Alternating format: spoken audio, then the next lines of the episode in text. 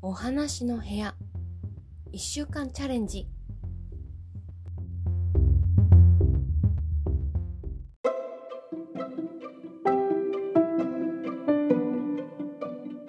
ラプンツェル。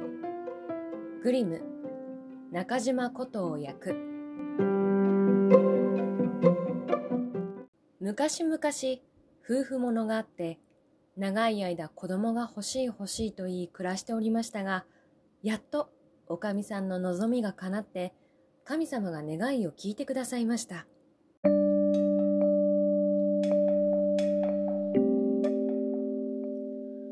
この夫婦の家の後ろには小さな窓があってそのまっすぐ向こうに美しい花や野菜を一面に作ったきれいな庭が見えるが庭の周りには高い塀が建て回されているばかりでなくその持ち主は恐ろしい力があって世間から怖がられている一人の魔女でしたから誰一人中へ入ろうというものはありませんでした。ある日のこと、おかみさんがこの窓のところへ立って庭を眺めていると、ふと美しいラプンツェルの生え揃った苗床が目につきました。おかみさんは、あんな青々した新しい菜を食べたらどんなにうまいだろうと思うと、もうそれが食べたくって食べたくってたまらないほどになりました。それからは毎日毎日菜のことばかり考えていたが、いくら欲しがってもとても食べられないと思うと、それが元で病気になって日増しに痩せて青くなってゆきます。これを見て夫はびっくりして尋ねました。お前は、まあ、何、どうしたんだえああ、とおかみさんが答えた。うちの後ろの庭にラプンツェルが作ってあるのよ。あれを食べないと、私死んじまうわ。男はおかみさんを可愛がっていたので、心の内で、妻を死なせるくらいなら、まあ、どなってもいいや。その名を取ってきてやろうよ。と思い、夜に紛れて、塀を乗り越えて魔法使いの庭へ入り、大急ぎでなお一つかみ抜いてきて、おかみさんに渡すと、おかみさんはそれでサラダをこしらえて、うまそうに食べました。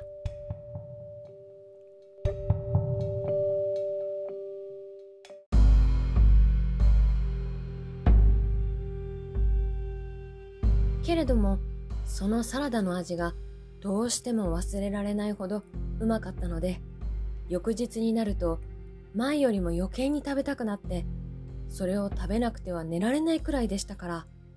男はもう一度取りに行かなくてはならないことになりました。そこでまた日が暮れてから取りに行きましたが塀を降りてみると魔法使いの女がすぐ目の前に立っていたので男はぎょっとしてその場へ立ちすくんでしまいました。すると魔女が恐ろしい目つきで睨みつけながらこう言いました。なんだってお前は塀を乗り越えてきて、盗人のように私のラプンツェルを取っていくのだ。そんなことをすれば、良いことはないぞ。ああ、どうぞ勘弁してください。男が答えた。好き好んでいたしたわけではございません。全く切羽詰まって余儀なくいたしましたのです。妻が窓からあなた様のラプンツェルを覗きまして、食べたい、食べたいと思い詰めて死ぬくらいになりましたのです。それを聞くと魔女はいくらか機嫌を直してこう言いました。お前の言うのが本当なら、ここにあるラプンツェルをお前の欲しいだけ持たしてあげるよ。だがそれには、お前のおかみさんが産み落とした子供を私にくれる約束をしなくちゃいけない。子供は幸せになるよ。私が母親のように世話をしてやります。男は心配に気を取られて言われる通りに約束してしまった。で、おかみさんがいよいよお産をすると魔女が来てその子にラプンツェルという名をつけて連れて行ってしまいました。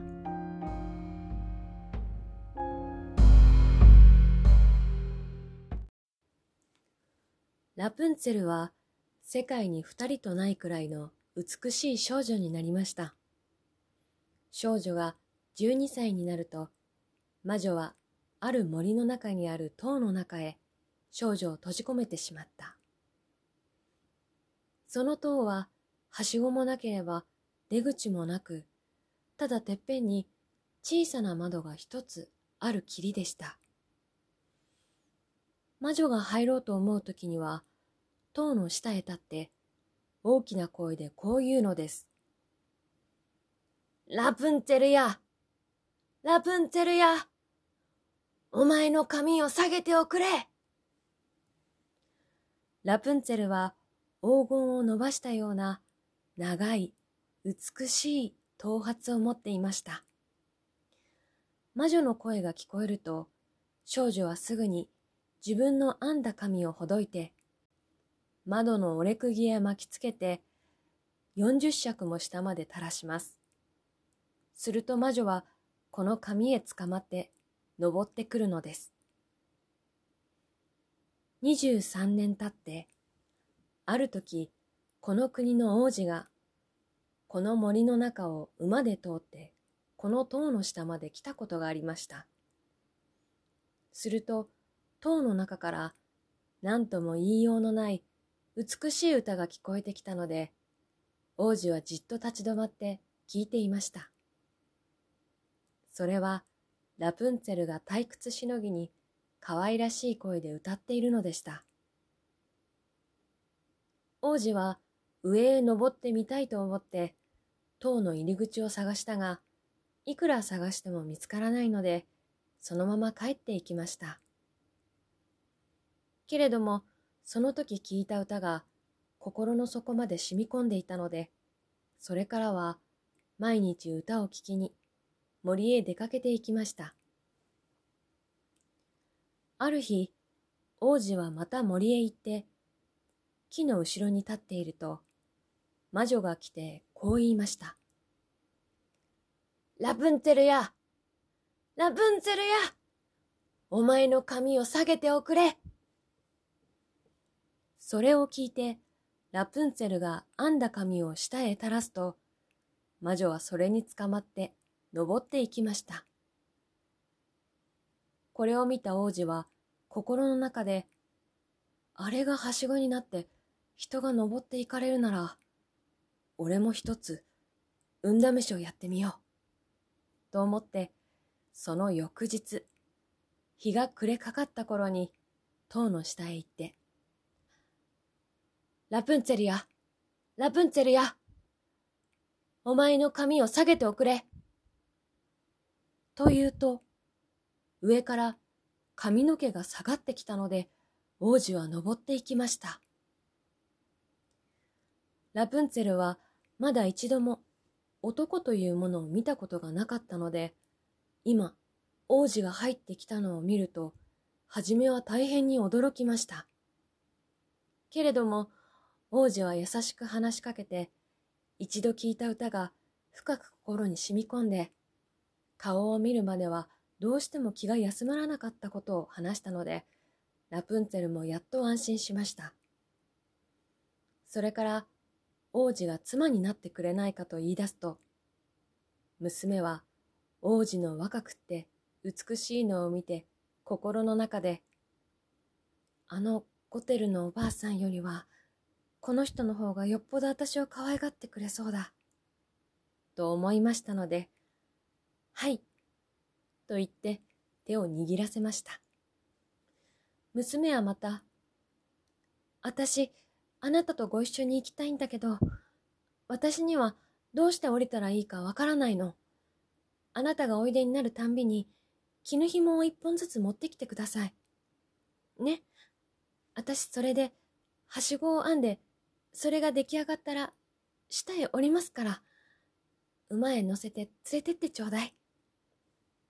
と言いました。それからまた、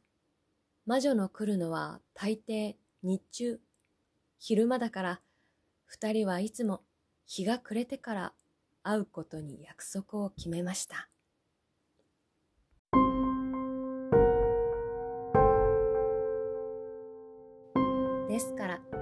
魔女は少しも気がつかずにいましたが、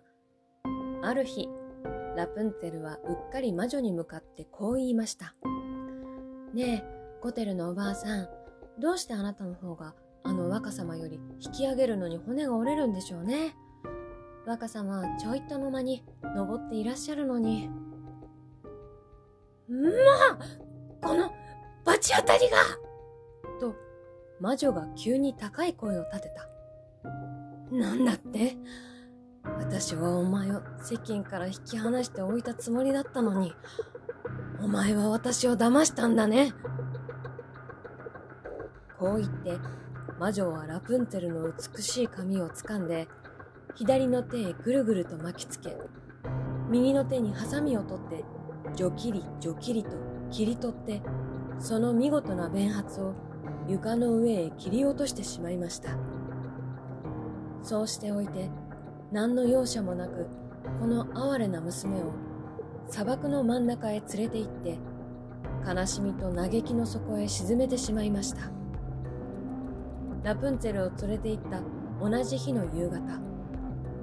魔女はまた塔の上へ引き返して、切り取った娘の弁髪をしっかりと窓の折れ釘へ祝いつけておき、王子が来て、ラプンツェルや、ラプンツェルや、お前の髪を下げておくれ、と言うと、それを下へ垂らしました。王子は登ってきたが、上には可愛いラプンツェルの代わりに、魔女が意地の悪い恐ろしい目で睨んでいました。お前は可愛い人を連れに来たのだろうが、あの綺麗な鳥はもう巣の中で歌ってはいない。あれは猫がさらってってしまったよ。今度はお前の目玉もかきむしるかもしれない。ラプンツェルはもうお前のものじゃない。お前はもう二度とあれに会うことはあるまいよ。こう言われたので、王子はあまりの悲しさに逆上して前後の考えもなく塔の上から飛びました。幸いにも命には別状もなかったが、落ちた拍子に茨へ引っかかって目をつぶしてしまいました。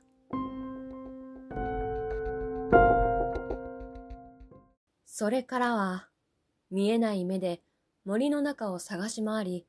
木の根や草の実を食べて、ただ亡くした妻のことを考えて、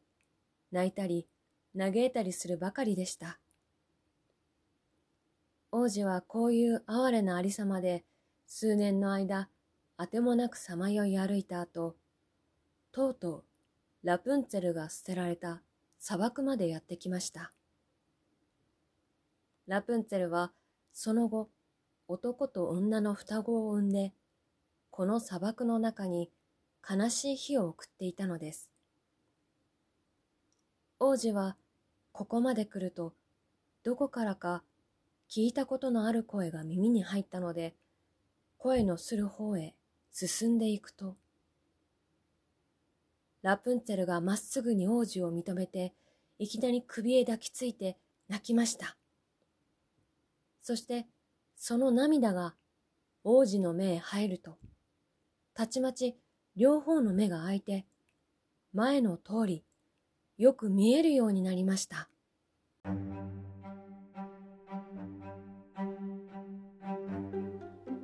そこで王子はラプンツェルを連れて国へ帰りましたが、